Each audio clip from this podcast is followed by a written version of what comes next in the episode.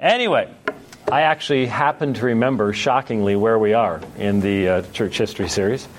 Uh, I say shockingly because uh, last weekend, last Saturday, week ago Saturday, I was in um, Fort Worth, downtown Fort Worth, and I was lecturing on Reformation issues. And of course, I was in Washington for uh, October 31st itself. And so,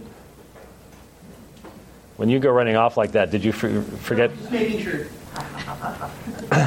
we're, we're good. Oh, okay. All right. Now he's, now he's got me worried. D- If I, if I start the introduction, will it be lost or uh, do I stretch? You know how they do on radio? Um, normally, you don't have to stretch, you have to compress. But anyway. And so I was uh, uh, speaking on Luther and the Reformation stuff. So I was looking at my notes going, oh my goodness, where, where in the world are we? And then I realized, well, we're, we're still a ways back there. We uh, last had been talking about Charlemagne and the Carolingian Renaissance. And um,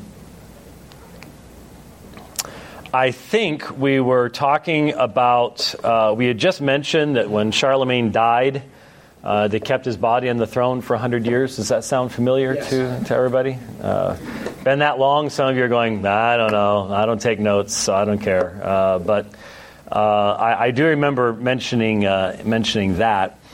And that uh, Charlemagne, or just simply Charles the Great, that's what Charlemagne means, uh, instituted the Carolingian Renaissance. He founded the Palace School, headed up by a fellow by the name of Alcuin. You'll see Alcuin's name, uh, especially like used. I think there's an Alcuin used bookseller someplace online or something like that, which makes sense. Um, he was a uh, scholar, Alcuin. My wife's not here, but I'll, I've been trained well.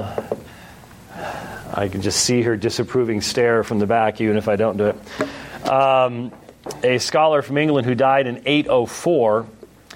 Uh, the Palace School was an important link in education, for it maintained some connection with the past and provided the link to the future. So, in other words, uh, a lot of people feel that uh, some of the uh, ancient classics, uh, works of literature, and things like that, had it not been for the Carolingian Renaissance and the Palace School, we may have lost uh, some of those works from the past. But there was a brief uptick, shall we say, in uh, uh, interest in those things during this uh, otherwise difficult uh, period.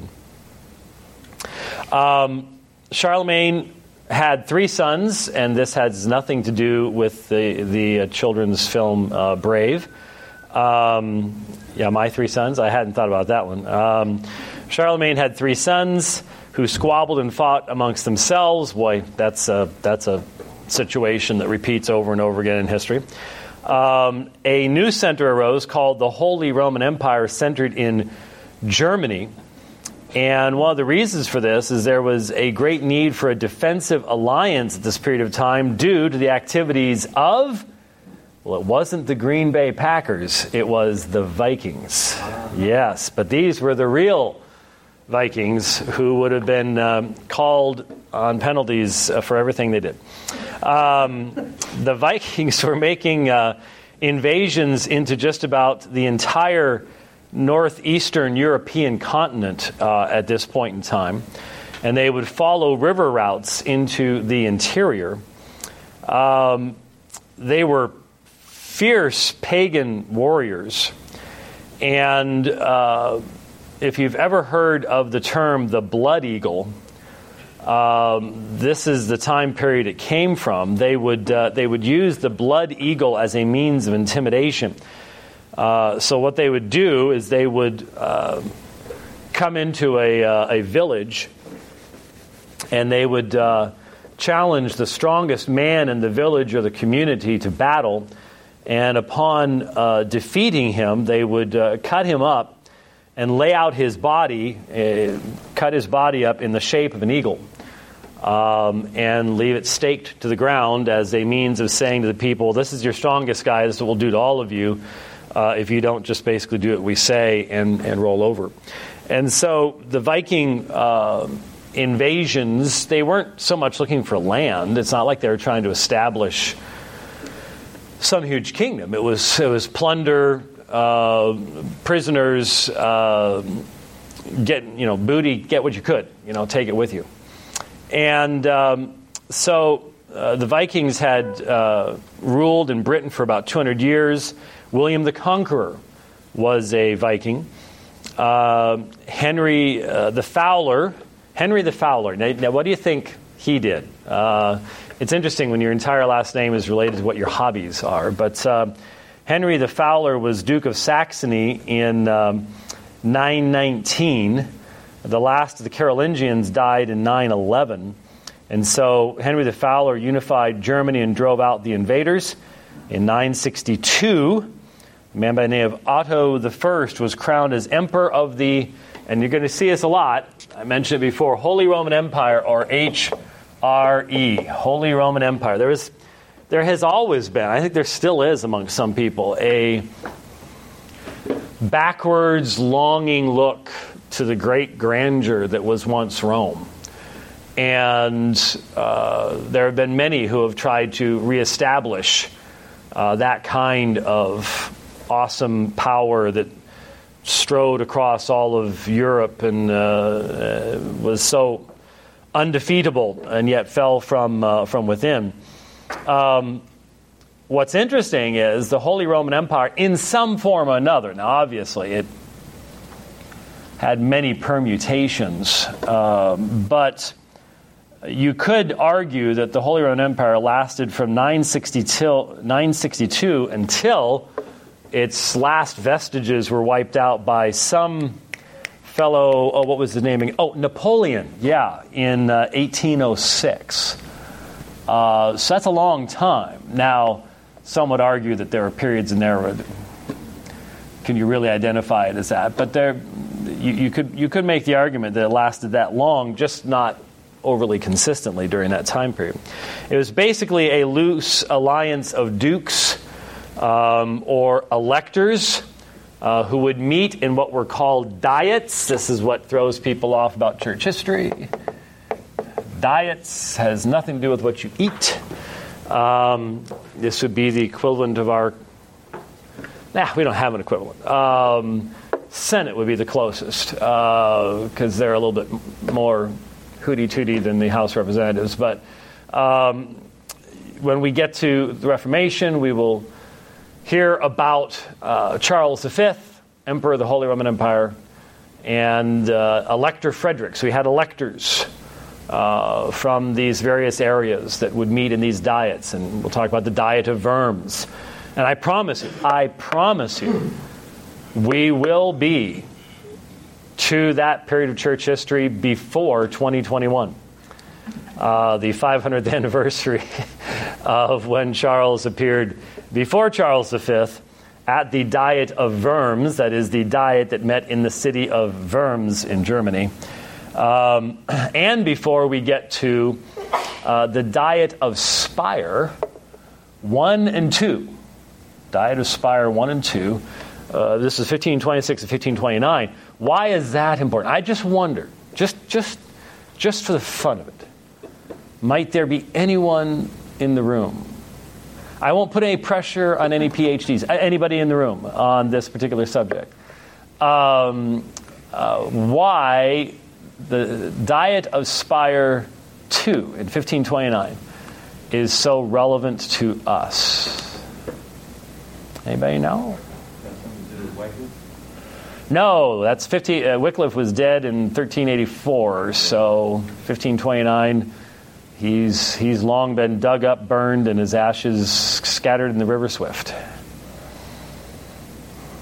Not the church history guy. Yes, I understand. There's a lot of history. People need to understand that. I'm, I, didn't, I didn't put any pressure on you. I wasn't trying to, anyways. 1529, this is way ahead of our curve here, but just so you know, um, in 1526, at Speyer 1, the Lutherans had the majority of electors, and so they gave freedom to Reformation to take place in various portions of the Holy Roman Empire. In 1529, Charles has reconsolidated his position. The majority of electors are now Roman Catholic, and so they uh, reaffirm the edict of the Diet of Worms condemning Luther and reverse the movements toward uh, peace and freedom that Speyer 1 had done. So Speyer 2 reversed all that.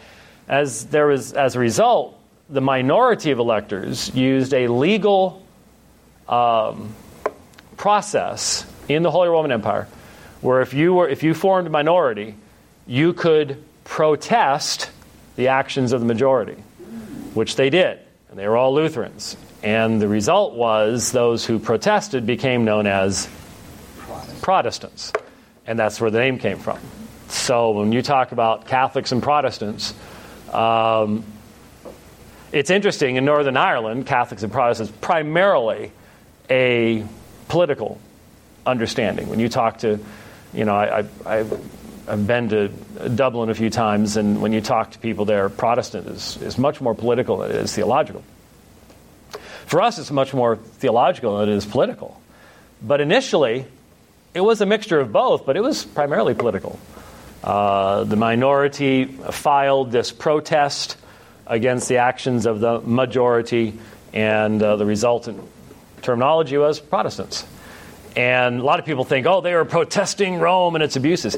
No, they're actually protesting the political process in the Holy Roman Empire in regards to the majority. So uh, that's just how that works. So um, those are the various diets. Uh, and so they, they start early on and they're continuing on even the time of the, uh, of the Reformation. Um, so diets also addressed religious or theological issues. Why?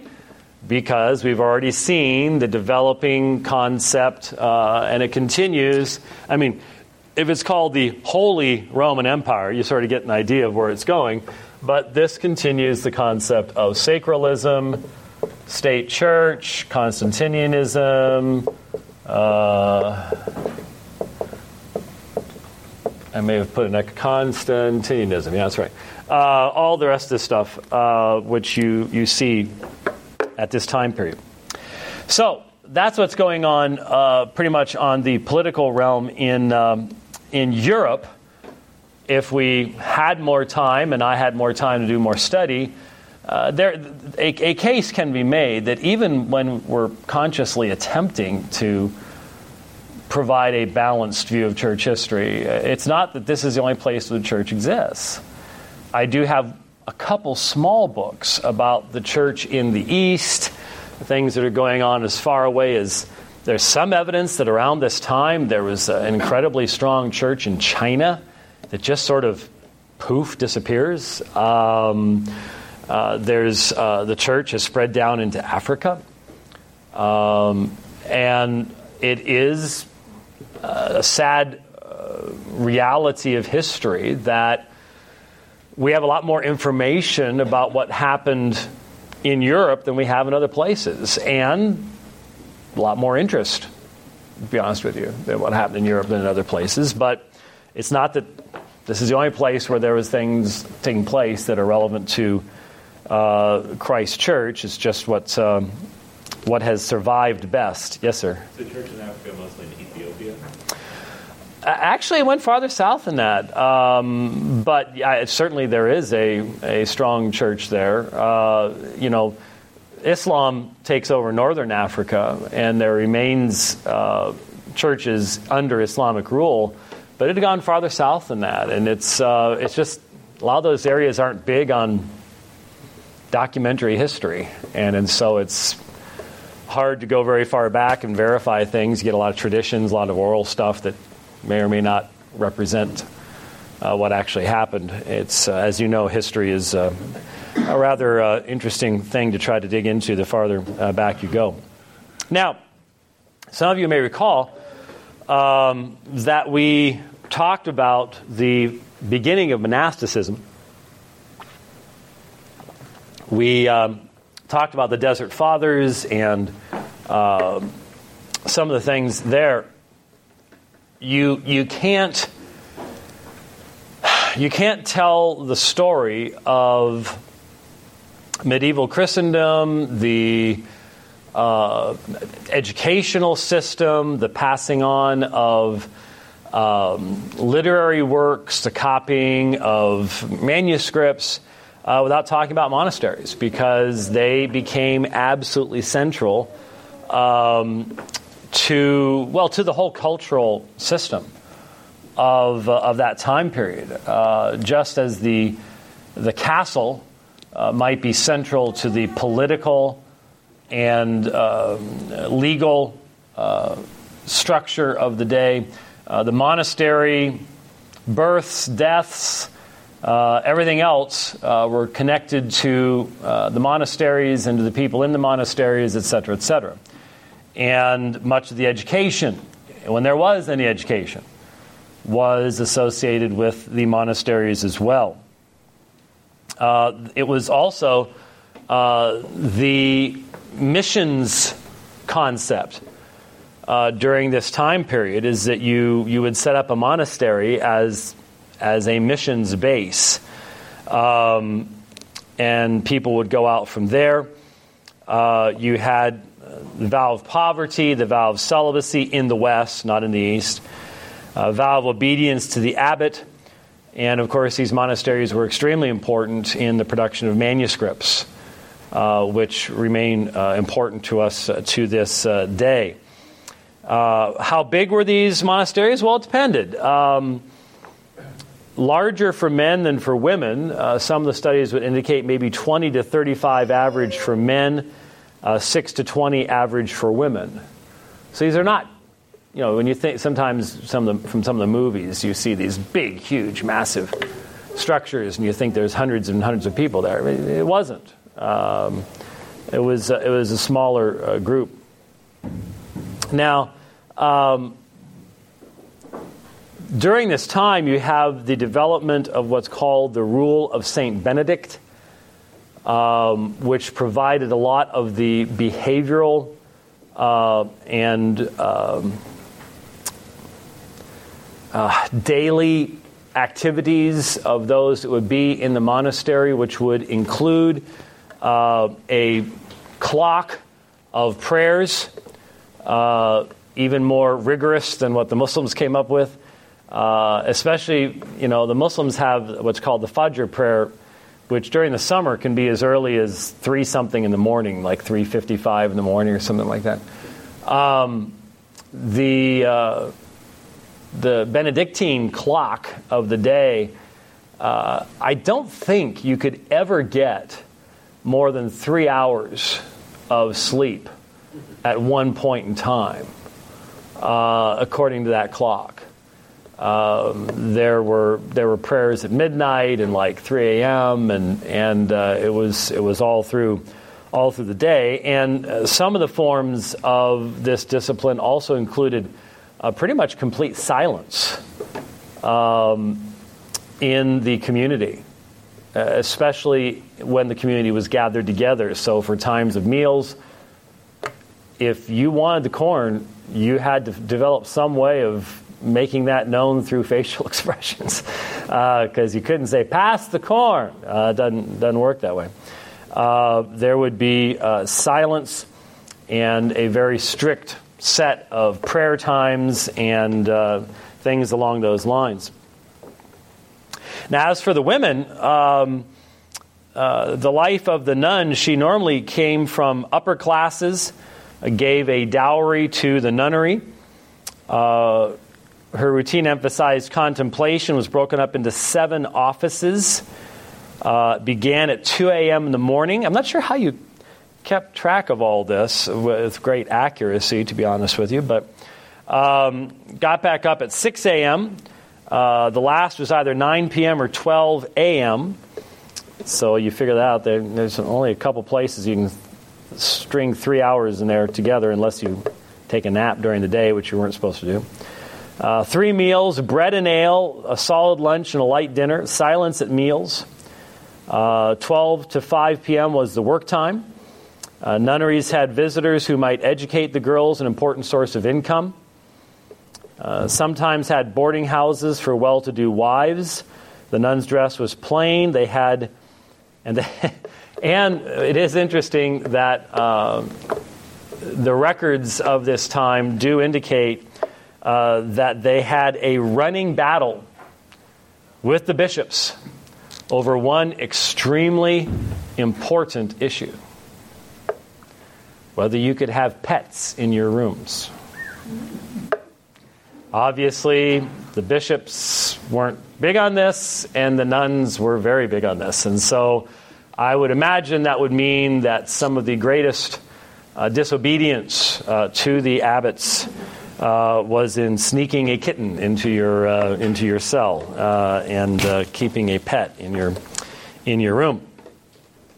Um, when we look at the development uh, in regards to discipline and education between 600 and 800, there is a, a real decline. Remember the Carolingian Renaissance right at the end of that period, so that sort of ex- explains that. How do we know?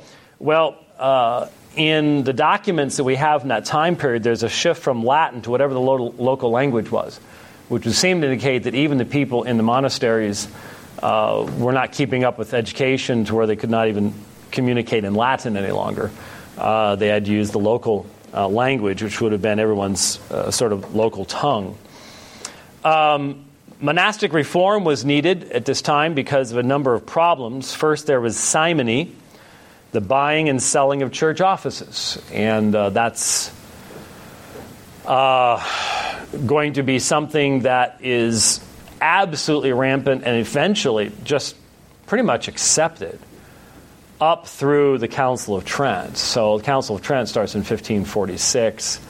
So for centuries, it is simply a given. Everybody knows that, especially in the 12th, 13th, 14th, 15th centuries, uh, the papacy is bought and sold. It's, it's whatever cardinal has the most money, can arrange the most loans to be able to pay the most to get the papacy. Is and everybody knows it. It's like common knowledge. It's it's as common knowledge as uh, Donald Trump tweets. I think everybody knows that. If that was a shock to you, I think you need to get out a little bit more. Anyway. Um, uh, next, there was nepotism, giving favors to relatives and friends. Again, uh, once we get the Reformation, there will be lots of discussion about nepotism, and um, you know one of the one of the biggest flashpoints in uh, the Reformation itself is uh, uh, Albrecht, uh, the Archbishop of Mainz, has to borrow money to buy the archbishopric, and uh, it's his having to pay off the loan that leads to John Tetzel preaching indulgences in Saxony, which leads to the 95 Theses, et cetera, et cetera. So it's all, it's all connected together. But there's a tremendous amount of nepotism. Uh, and it was not uncommon for literally hundreds of years uh, for a major city to have as a bishop a nine year old kid that happens to be the illegitimate son of a more powerful clergy person from another city. And so the alleged spiritual head of the area, in which you might live, you just knew that's just a that's just a monetary position. That's if if you're looking for any type of spiritual guidance, you're not going to be looking to the bishop, and that, that ends up impacting your view of the church. No matter no matter what you say, it it does. Um, Next was concubinage. Concubinage. Try to spell that one three times fast. Um, having a woman who did not have the privilege of marriage but was immorally involved. And so those who are powerful uh, had concubines. Um, these would be women who would bear your children and take care of your home, but because technically you had taken the vow of celibacy, and everybody knew that you were not observing that, um, could not have the um, uh, solid foundation of the commitment of marriage, shall we say. And there's so many people when you look down through history, just so many people down through history, uh, who were illegitimate children of priests and popes and, uh, and everything else. Erasmus was the illegitimate son of a, of a Roman priest himself. And so he had to get a special dispensation to become a priest himself. Uh, so there was uh, a tremendous amount of concubinage, and uh, everybody knew that while the people in the West said that they believed in this discipline of an unmarried clergy, there were very few clergy who were actually celibate. Uh, then there was uh, worldliness, often caused by the church's control of property. Uh, how did the church get property? If, if, um, if you're committed to a, a rule that basically says you can't own property and you're supposed to have taken a vow of poverty, how did monasteries, for example, end up owning most of the land around the monastery? Well, it's a, it's a mixture, it's, it's a theological reason, really. Um, going back to Gregory the First, Gregory the Great, uh, as Pope, uh, you may recall, we mentioned is one of the major steps toward the modern doctrine of purgatory. Not, still not as fully developed as what you're going to get dogmatically in the 1400s from Rome, uh, but a move toward it. And so, uh, especially during the medieval period, you began to get this concept of the treasury of merit. And we'll look more fully at this later on. It, it's only beginning to develop at this time. Um, but the idea was that uh, people who had land and money feared how long they were going to be spending in purgatory. And so, what they would do is they would endow, they would give a gift of land and money to the monastery. Um, specifically so that daily masses and prayers would be said for their soul to try to speed the amount of time that they were suffering in purgatory. And so over time, you know, you, would have all these, these uh, Reformation movements in the monasteries to where we'd, we'd get, get rid of all worldly attachments, get rid of all the stuff that's, that's distracting us from the spiritual life. Yeah, but then, okay, now you've got your, your Reformation going, and along comes a, a believing parishioner, and he's got, he's got lands and money, and he's not feeling so good. He's getting to, you know, getting to that age, and, and so he says, I, I want to give uh, a certain portion of my property and my income, my gold, uh, to the monastery in return for uh, the promise that a Mass will be said in my name for my benefit. Um, and, and it, didn't, it, didn't, have to be you. It sounds really super selfish, but uh, that, that, was frequently what would happen if you're the one dying. Um, but you'd do it for your wife or your parents or your grandparents or someone really close to you, whatever.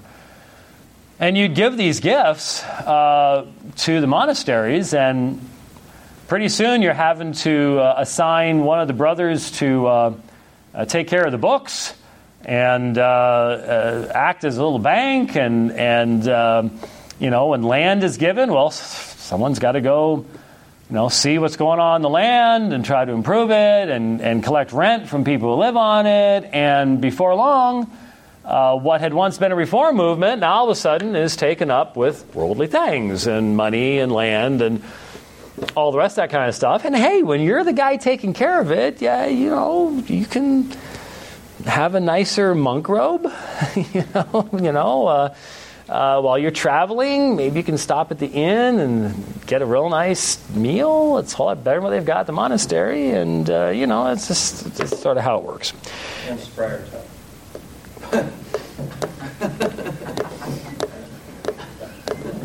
okay, yeah. All right. So there was a great decline in discipline, just as we have in this room. and it can happen quickly, too. Very quickly. Can't even, sometimes can't even see it coming. Sometimes they don't even raise their hands before the discipline breaks down. So, yes. So, finally, there's a great de- uh, decline this time in, in discipline. Um, I'm wondering where it was, but it, it may be a little bit later on. Uh, one of the f- favorite stories that my church history professor told us was one of the documents was uh, uh, about the decline in discipline was uh, that there was a they had found one document that was complaining uh, that the monks who got to sit in the balcony uh, during the mass were dripping wax from their candles on the bare heads of the monks down below. So uh, it had to sit on the ground floor, and this was just part of the.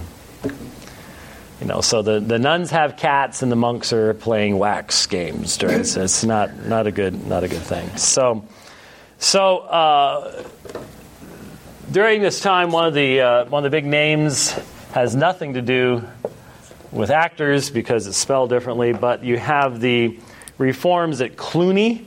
William of Aquitaine founded a monastery at Cluny. Uh, the Cluny system involved interconnected monasteries rather than independent ones, so it was sort of a, the Amway of the ancient world amongst monasteries. And uh, uh, each abbot was assigned by the abbot of Cluny. Um, so this, this did provide uh, well, look, uh, this kind of system has advantages and disadvantages. It has the advantage of maintaining consistency, and as long as the central controlling power remains focused on keeping things going the right direction, then it, it can do that. Unfortunately, as history tells us, once you start getting corruption, because that central power can become very, very, very powerful. The, the more people you're controlling, the more power you have, and hence the more money. It can also be a mechanism of spreading undiscipline or error or heresy or whatever else it might be. So, uh, the reforms of Cluny, you know, brought people back to teaching in Latin and uh, addressed a lot of the issues where during the darkest of the dark ages, uh, things had gone uh, had gone south. Now, if you want the real dark ages, um, we have something called, as Philip Schaff calls it, the pornocracy. 901 to 1046. That's almost 150 years um, the 10th and first half of the 11th century saw the degradation of the Roman papacy to the lowest possible levels. Only later, under the Borgia popes, the Borgia popes were really interesting guys. That's around the time of Luther, actually. He, had, he saw one of the Borgia popes in 1510, as I recall. Would, uh, would similar degradation be seen as to what you see here, but on a different level? It is difficult to express outstanding without sounding like one who is exaggerating the depth to which the papacy sunk at this time. It was controlled at times by women of uncontrolled lust and sexual debauchery who installed and deposed popes at their whim. At other times, it was controlled completely by money or by political intrigue. And almost every single person who occupied the chair of Peter during this time was, from any biblical standard, an utter non Christian. The worst example of this is found in John the 12th, 955 to 963. John the 12th, 955 to 963. He became pope at the ripe old age of 18.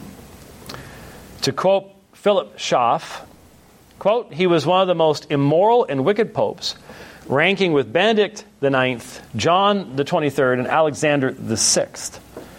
He was charged by a Roman synod, no one contradicting, no one contradicting, with almost every crime of which human nature is capable and deposed as a monster of iniquity. End quote. What kind of charges is Schaff referring to? He provides a note. Quote, this is volume 4, page 287, if you'd like to look it up yourself. Among the charges the synod against him were that he appeared constantly armed with sword, lance, helmet, and breastplate, that he neglected matins and vespers, that he never signed himself the sign of the cross, that he was fond of hunting, that he had made a boy of 10 years of age a bishop and ordained a bishop or deacon in a stable, that he had mutilated a priest and he had set houses on fire, like Nero, that he had committed homicide. I'm not sure about you, but when you got a list of charges that goes from he didn't pray Matin prayer and he killed people, I'm not really sure, you know, exactly how you fit those two together, but uh, there, there you go. Uh, that he had committed homicide and adultery, had violated virgins and widows high and low, lived with his father's mistress, converted the pontifical palace into a brothel, drank to the health of the devil, and invoked at the gambling table the help of Jupiter and Venus and other heathen demons. Well, I'm not sure that asking for the saints' help at that time would be all, all much better, but the, Emperor Otho would not believe these enormities until they were proven, but the bishops replied that they were matters of public notoriety requiring no proof. Before the synod convened, John the Twelfth had made his escape from Rome, carrying with him the portable part of the treasury of St. Peter. But after the departure of the emperor, he was readmitted to the city, restored for a short time, and killed in an act of adultery by the enraged husband of his paramour. End quote. So there you go. Um, all righty, uh, John, John the Twelfth. So it sort of makes me wonder a little bit why any modern pope uh, would would take John the 28th or whatever else when you know that the 12th was like the biggest scoundrel in the history of the papacy. But I know Roman Catholics go, actually, that's evidence of the truthfulness of the church. Because if we've survived that, we can survive anything. Well, mm, okay, yeah. If you want to, if you want to go there. 90 years later, a boy, because remember, this is 150 years. 90 years later, a boy of only 12 years of age was made pope as the result of a mere monetary deal between two families who at that time controlled the papacy. Taking the name of Benedict the Ninth. Didn't we just have Benedict the 16th? Yeah, Ratzinger was Benedict the 16th. So here's Benedict the Ninth. 12 years old. This youth grew worse and worse with each passing year. He committed murder and adultery in broad daylight, impervious to prosecution, as his brother was patrician of the city. That would be the district attorney. He was guilty of every kind of crime, including theft and rape. He was expelled from the city only to return and take up his position again. He sold the papacy for one or two thousand pounds of silver to an arch presbyter in 1045 after he had emptied the papal treasury of everything he could find. In 1047, he came back, though, ruining the deal he had made and sat as pope for another year until 1048 when the people of Rome finally kicked him out for good. So bad was the situation in Rome that when Reformation finally did play, take place and the synod met to try to reestablish some semblance of order in the papacy, not a single Roman clergy could be found in the entire city who was not guilty of simony and fornication. They had to go to a bishop of Bamberg to find a person worthy to sit in the chair of Peter. Aside from the gross evil that is found the papacy at this time, another issue is plainly presented by this century and a half of debauchery how can anyone seriously claim that there is an unpolluted direct line of succession from Peter to the present Pope? What could possibly constitute a sufficiently egregious breach to ever disrupt such a line of succession? And that really is the issue. Um, back right around 2000 or so, 99 or 2000, uh, after a while, the years start all melding together. Those of you with a little more white understand exactly what I'm talking about. Uh, back there somewhere, I did uh, two debates in one year with Roman Catholic apologists Tim Staples and Robert Sungenis. And they were both on the subject of papal infallibility. And what was interesting was uh, Staples, being the more, I was going to say traditional, but actually that has a different meaning in Roman Catholicism, mainline of the, uh, of the apologists, uh, came up with a, uh, an excuse for every statement, whether it was a false teaching or whatever else you could come up with in regards to a pope of the past. Uh, my experience in dealing with the concept of papal infallibility is it's the most worthless doctrine ever invented because here's how it functions. If what the Pope says is right according to the current Pope, then he was infallible. If it was wrong, then he wasn't speaking as Pope. Okay, well, that's, that's really all there is to that. Which means the current pope, you don't know whether what he's saying is going to be consistent with the next pope, so it's irrelevant whether it's true or false. You'd have no way of knowing. It's a, it's a dogma without a, a reason or a function.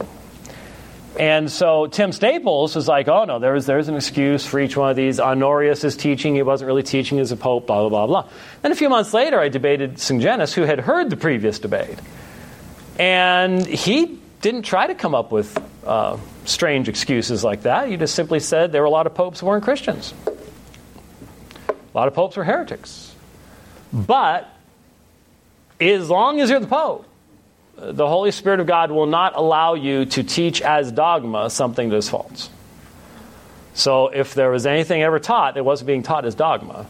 But he didn't defend the idea that all the popes have been Christians. So there you go. Uh, so you put together all the intrigues in the early church, and then you put together the pornocracy, and then you put together what we'll see later on called the Babylonian captivity of the church the Avignon papacy, the, the fact that there's a period of time where you have two or as many as three popes. Uh, you put all that together, and the whole idea of a unbroken line, absolutely impossible. Just it, it, it, it's fantasy. And yet there are many people who believe it absolutely. So, the next time that we are together, I can tell you exactly what we'll start off with, if I remember. And that is a major event in church history. I've already mentioned it a couple times, but it's one of those things that is on the final. And that is the great split of 1054. The great split between East and West of 1054 will be the next thing that we are going to look at. All right? I don't remember what what number are we on now? Which one? We're on 43. So this was 43. Yes, sir. Okay, this was lesson 43. So we only there, we're only 8 or nine lessons behind the entirety of the series I did last time. And we haven't even gotten to the Reformation yet, which will take a long time. So either I'm getting much slower in my old age, or we're talking about a whole lot more than we did uh, the first time, first time through. So there you go. All right, let's close the time with a word of prayer. Father, once again, we do thank you for this opportunity to look back upon your dealings with this uh, with a people. We look back and we see the things that were wrong. We see things that were right. We ask that you would help us to discern, to learn, and to grow. We ask that you be with us now as we go into worship. We pray in Christ's name. Amen.